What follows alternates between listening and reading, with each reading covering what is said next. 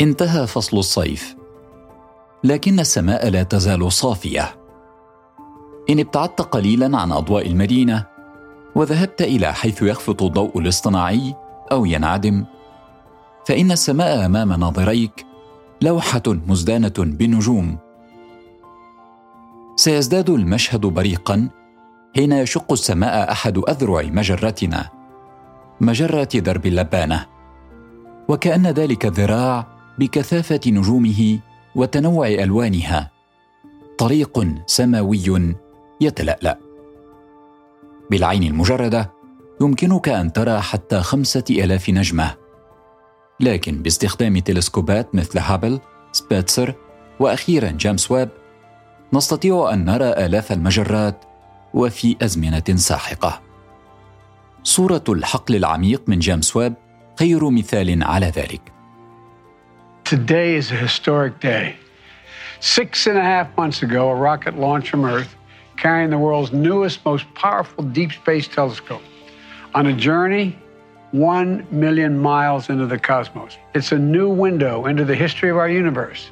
And today we're going to get a glimpse of the first light to shine through that window. Light from other worlds, orbiting stars far beyond our own. Light from the oldest galaxies, the oldest documented light in the history of the universe from over 13 billion years ago.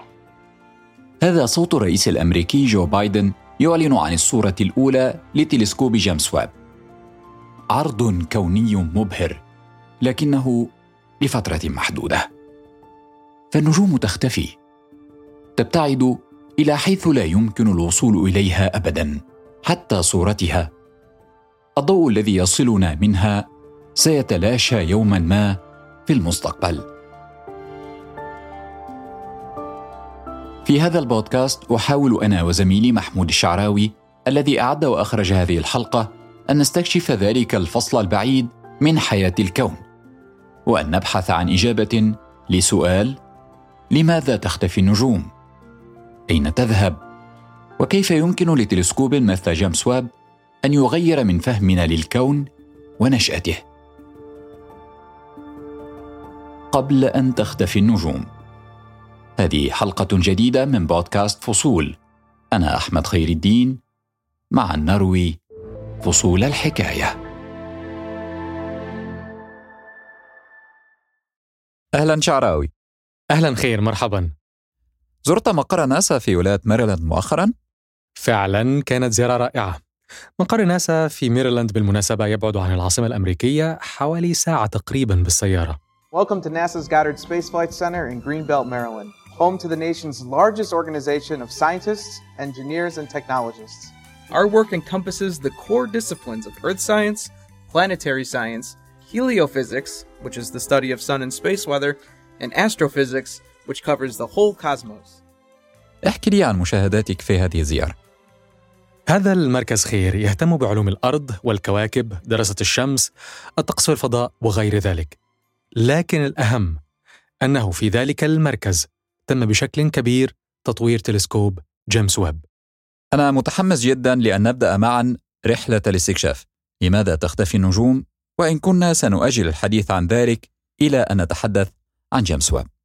وأنا أيضا متحمس جدا لكن ما أود مشاركته معك خير في هذه الحلقة؟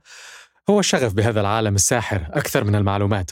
الإنترنت مليء بالمعلومات المثيرة عن الفضاء وخصوصا بعد أن أحيا تلسكوب جيمس ويب والصور التي التقطها الاهتمام الواسع بالفضاء من جديد. أعتقد أن ذلك التلسكوب تكلف تطويره عشرة مليارات دولار؟ ليس ذلك فحسب ولكن تطويره استغرق عشرات السنوات. ربما يكون ذلك معتادا في ذلك النوع من المشروعات العملاقة مثل جيمس ويب؟ في الحقيقة تأخر إطلاقه 14 عاما. دعنا نأخذ الأمور على مهل. لماذا نحتاج إلى تلسكوب من هذا النوع؟ بل لماذا نحتاج تلسكوبات في الأصل؟ حسنا منذ زمن ابن الهيثم ونحن نعلم أننا نرى الأشياء عن طريق أن الضوء يسقط عليها ثم تنعكس فوتونات الضوء حاملة تفاصيل ذلك الشيء. يعني فوتونات تحمل تفاصيل الصورة تصل إلى العين ثم إلى المخ فنرى. في حالة ما إذا كنا نريد أن نرى شيئا بعيدا كالنجوم مثلا فإن الفوتونات في هذه الحالة لديها طريق طويلة للغاية حتى تصل إلينا وقد تتوه أو تتشتت. لذلك نحتاج إلى تلسكوب لتجميع أكبر قدر من تلك الفوتونات وبالتالي نستطيع أن نرى بشكل أفضل. تذكرت الآن أنني استخدمت نوعا بدائيا من هذه التلسكوبات ربما لرؤية القمر حين يكون بدرا. وكيف كانت التجربة؟ كان التلسكوب صغير الحجم إمكانياته محدودة لم أستطع أن أرى الكثير. حتى ولو كان التلسكوب من نفس النوع كبير ستظل إمكانياته محدودة أيضا. لماذا؟ لأنه يتعامل مع الضوء المرئي. مشكلة الضوء المرئي أنه يمثل فقط 35 من عشرة آلاف جزء من الطيف الكهرومغناطيسي الكامل للضوء. يبدو ذلك قدرا ضئيلا جدا من الضوء المعروف. صحيح خير. إضافة إلى ذلك فإن الضوء يتشتت حينما يصل إلى الغلاف الجوي. لذلك أرى الصورة كما نقول في العامية المصرية مزغللة؟ تماما. ضبابية. إذا كيف تتفادى التلسكوبات الحديثة مشكلة الضوء المرئي؟ هناك تلسكوبات تستخدم لاستقبال أشعة جاما أو أشعة إكس لكن الأشهر الآن والتقنية التي يستخدمها تلسكوب جيمس ويب هي تقنية استقبال الأشعة تحت الحمراء. هل هي نفس التقنية المستخدمة في كاميرات الرؤية الليلية؟ تماما. ما يميز أيضا تقنية الرؤية من خلال الأشعة تحت الحمراء هو أنك تستطيع أن ترى الأجسام حتى خلال الدخان والغبار. لذلك سحب الغبار الكوني والغاز لن تؤثر كثيرا على وصول هذه الأشعة تحت الحمراء إلينا. بالضبط. جيمس ويب هو الأول الذي يستخدم الأشعة تحت الحمراء صحيح؟ في الحقيقة قبل جيمس ويب كان هناك التلسكوب سبيتسر الذي تم إطلاقه في عام 2003 والذي كان يستخدم الأشعة تحت الحمراء أيضا ولا يزال. فما الذي يجعل من جيمس ويب مميزا؟ أشياء كثيرة. جيمس ويب هو أكبر تلسكوب يعمل على استقبال الأشعة تحت الحمراء. لديه فترة صلاحية أطول تصل إلى عشر سنوات. وكانت هناك تحديات كثيرة تعوق إتمام هذا المشروع العملاق. لذلك استغرق تطويره وإطلاقه مليارات الدولارات وعشرات السنوات. على حد علمي فإن التحدي الأول والأكبر كان اختيار المكان أو المدار الذي سيستقر عنده جيمس ويب. تحدي ضخم. أنت تريد أن يكون جيمس ويب في مكان بارد خارج الغلاف الجوي للأرض وحتى تستطيع الحساسات في التلسكوب أن تعمل بلا تشويش حراري أو تشويش من الغلاف الجوي.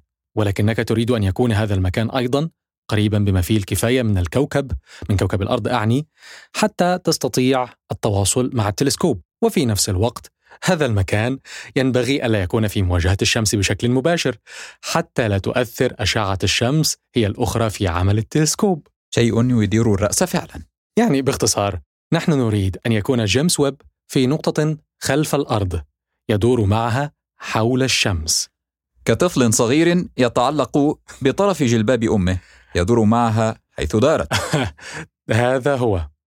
ولكي يكون التلسكوب في تواصل مع الأرض وبعيد عن الشمس اختير لجيمس ويب مكان اسمه الاثنان وهو يعني مكان تتعادل فيه الجاذبية بين الشمس والأرض ويبعد عن الأرض حوالي مليون وستمائة ألف كيلو متر مسافة ضخمة للغاية. أذكر أن تلسكوب هابل يبعد عن الأرض مسافة 500 كيلو متر ليس 500 ألف حتى. صحيح. بعد المسافة آه، بعد مسافة جيمس ويب عن الأرض هذه جعلت من عملية إطلاق التلسكوب مهمة معقدة ودقيقة جدا. أي خطأ لا يمكن إصلاحه لأنه ببساطة لا يمكنك إرسال البشر إلى هذه المسافة البعيدة لإصلاح التلسكوب. سنتحدث عن مهمة تطوير التلسكوب ولكن قبل ذلك دعني هنا أنتهز الفرصة لتلخيص ما ناقشناه حتى الآن. إذا أردنا أن نرى النجوم والمجرات البعيدة علينا أن نستقبل فوتونات الضوء القادمة منها على التلسكوبات الضوء المرئي جزء صغير جدا من الضوء. إذا أردنا النظر بعيدا جدا علينا أن نبني تلسكوب يعمل بالأشعة تحت الحمراء لأنه يمكنها أن تسافر مسافة أطول بدون أن تتشتت في سحب الغبار الكوني والغاز وما إلى ذلك. ويجب علينا أن نضع التلسكوب في مكان بارد خارج الغلاف الجوي. يبدو ذلك منطقيا. لكن لماذا يستغرق إنجاز التلسكوب كل هذا الوقت؟ سأضرب لك مثالا. تفضل. تحدثنا منذ قليل أن جيمس ويب هو أكبر تلسكوب من نوعه يعمل بالأشعة تحت الحمراء. وهذا يتطلب أن يكون لديه مرآة عملاقة. نصف قطر المرآة الكبيرة في تلسكوب جيمس ويب يبلغ ستة أمتار ونصف. أي نحو طابقين في مبنى سكني. تخيل. تخيل أن تضع هذه المرآة بهذا الحجم في صاروخ. يبدو أمرا مستحيلا. إلا إذا قمنا بطي هذه المرآة. ولذلك تم بناء هذه المرآة يا خير على شكل خلية نحل تتكون من أشكال سداسية منفصلة. يمكن طيها على بعضها فيسهل وضعها داخل الصاروخ. هذه المرآة أيضا لتكون عاكسة لأكبر قدر من الضوء تم طلاؤها بالذهب. ولكن الذهب معدن ثقيل. لذلك طبقت تكنولوجيا حديثة تسمح باستخدام أقل قدر من الذهب. يكفي فقط أن تعرف أن الذهب المستخدم لطلاء كامل المرآة هو 48 جراما فقط لا غير. تلسكوب بمثل هذا التعقيد كيف يمكن أن يوضع في صاروخ ينطلق من الأرض إلى الفضاء مع ما يصاحب ذلك من اهتزازات نتيجة احتراق الوقود والخروج من الغلاف الجوي وما إلى ذلك؟ اختبر التلسكوب طويلا على هزاز شيكر لكي يكون مؤكدا أن شيئا ما خطأ لن يحدث ابدا في هذه الرحلة. والمخاطر لا تتوقف هنا خير ولكن أيضا حين يبلغ التلسكوب مرحلة فتح الدرع الذي يحميه من أشعة الشمس وغيرها من الإشعاعات وهذا الدرع بالمناسبة بحجم ملعب تنس يمكن أن تحدث أخطاء في فتح هذا الدرع عند عشرات النقاط المختلفة ايا منها كفيل بأن يفشل عملية الفرد فهو أمر ليس بالسهل ابدا والأخطاء واردة في أمور أبسط من ذلك بالفعل ولذلك استغرق الأمر سنوات طويلة جدا لكي يكون كل من شارك في صنع هذا التلسكوب مطمئنا إلى أن الأمور ستسير على ما يرام حينما تحين لحظة الإطلاق. لكن لماذا ننفق كل هذه المليارات والسنوات على تلسكوبات بالغة التعقيد لسبر أغوار الفضاء؟ هناك إجابات كثيرة على هذا السؤال، بعضها يتعلق بتطوير التكنولوجيا. كثير من التكنولوجيات التي نستخدمها اليوم تم تطويرها بغرض اكتشاف الفضاء أو تم تطويرها بناء على نظريات وضعت لفهم الفضاء. كال GPS مثلا. لكن هناك إجابة أجدها مثيرة للاهتمام أكثر من أي شيء. ما هي؟ النجوم تختفي.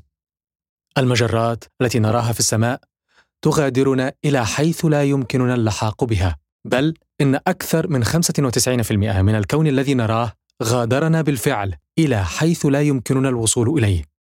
حتى ولو كانت لدينا مركبة تسير بسرعة الضوء وفي أعمارنا ملايين السنوات. إذا كان ما تقوله صحيحا فما الذي نراه الآن؟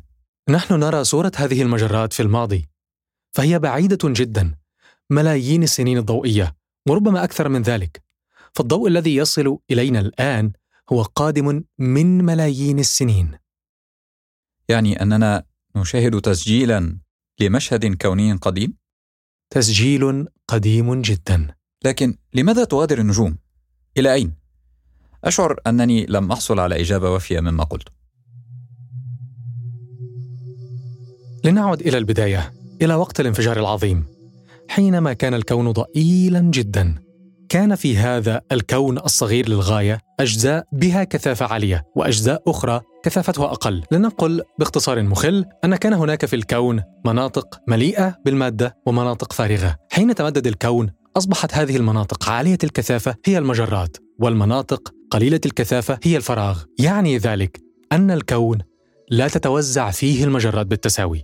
هناك مناطق بها تجمع للمجرات ومناطق أخرى خالية من هذه المجرات. يعني على سبيل المثال خير أين موقعنا من الكون؟ ما هي مجرتنا؟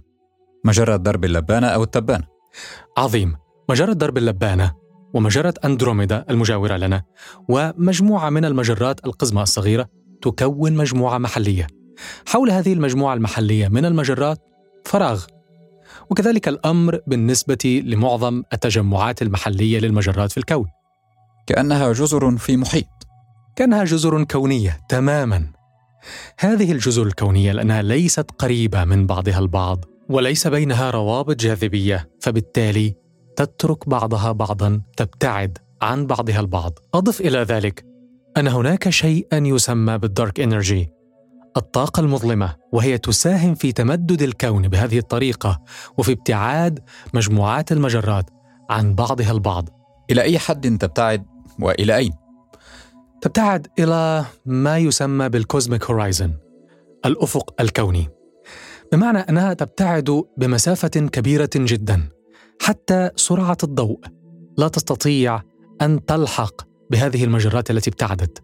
95% من الكون الذي نراه الآن قد ابتعد بالفعل وفي الدقائق التي نتكلم فيها ملايين النجوم ذهبت إلى ذلك الأفق الكوني. cosmic horizon واحترقت النجوم اختفت. لن نقول احترقت ولكنها اختفت. ستصبح بعيدة عنا. في يوم ما في المستقبل بعد عدة مليارات من السنين سيولد شخص ما في مجرتنا بعد أن تكون اندمجت مع مجرة أندروميدا وسيكون الكون من حول هذا الشخص هو فقط هذه المجرة الوليدة الكبيرة للغاية. ولكنه لن يرى ضوء النجوم التي اختفت لن يسمع الضوضاء الكونية Cosmic Background Radiation ولن يعرف شيئا عن الانفجار العظيم. من المدهش محمود أننا حين ننظر إلى هذا الكون الفسيح ندرك أن حجمنا ضئيل للغاية. مع ذلك نحاول وبثبات منذ وقت طويل أن نفهم ونحتوي هذا الكون بعقولنا. شيء مبهر. بكل تأكيد ربما يساعدنا النظر وتأمل هذا الكون الواسع على الخروج من الضيق القلق الحروب النزاعات. فكل شيء يتضاءل أمام ذلك الفضاء المهيب. محمود هل تود السفر إلى الفضاء؟ ربما يعتمد ذلك على تأشيرة مجرة أندروميدا. وأنت أحمد؟ قديما تاثرا بفيلم عودة الابن الضال كنت أود دراسة جيولوجيا القمر مثل فاروق الباز لكن الآن أصبحت مهتم أكثر بفهم الأرض. اذا سأرسل لك تحياتي من الفضاء. وبين السماء والأرض وصلنا إلى نهاية هذا الموسم. نلقاكم على خير بعد أسبوعين. أنا أحمد خير الدين. وأنا محمود الشعراوي. دمتم في صحة وعافية. دمتم في صحة وسلام.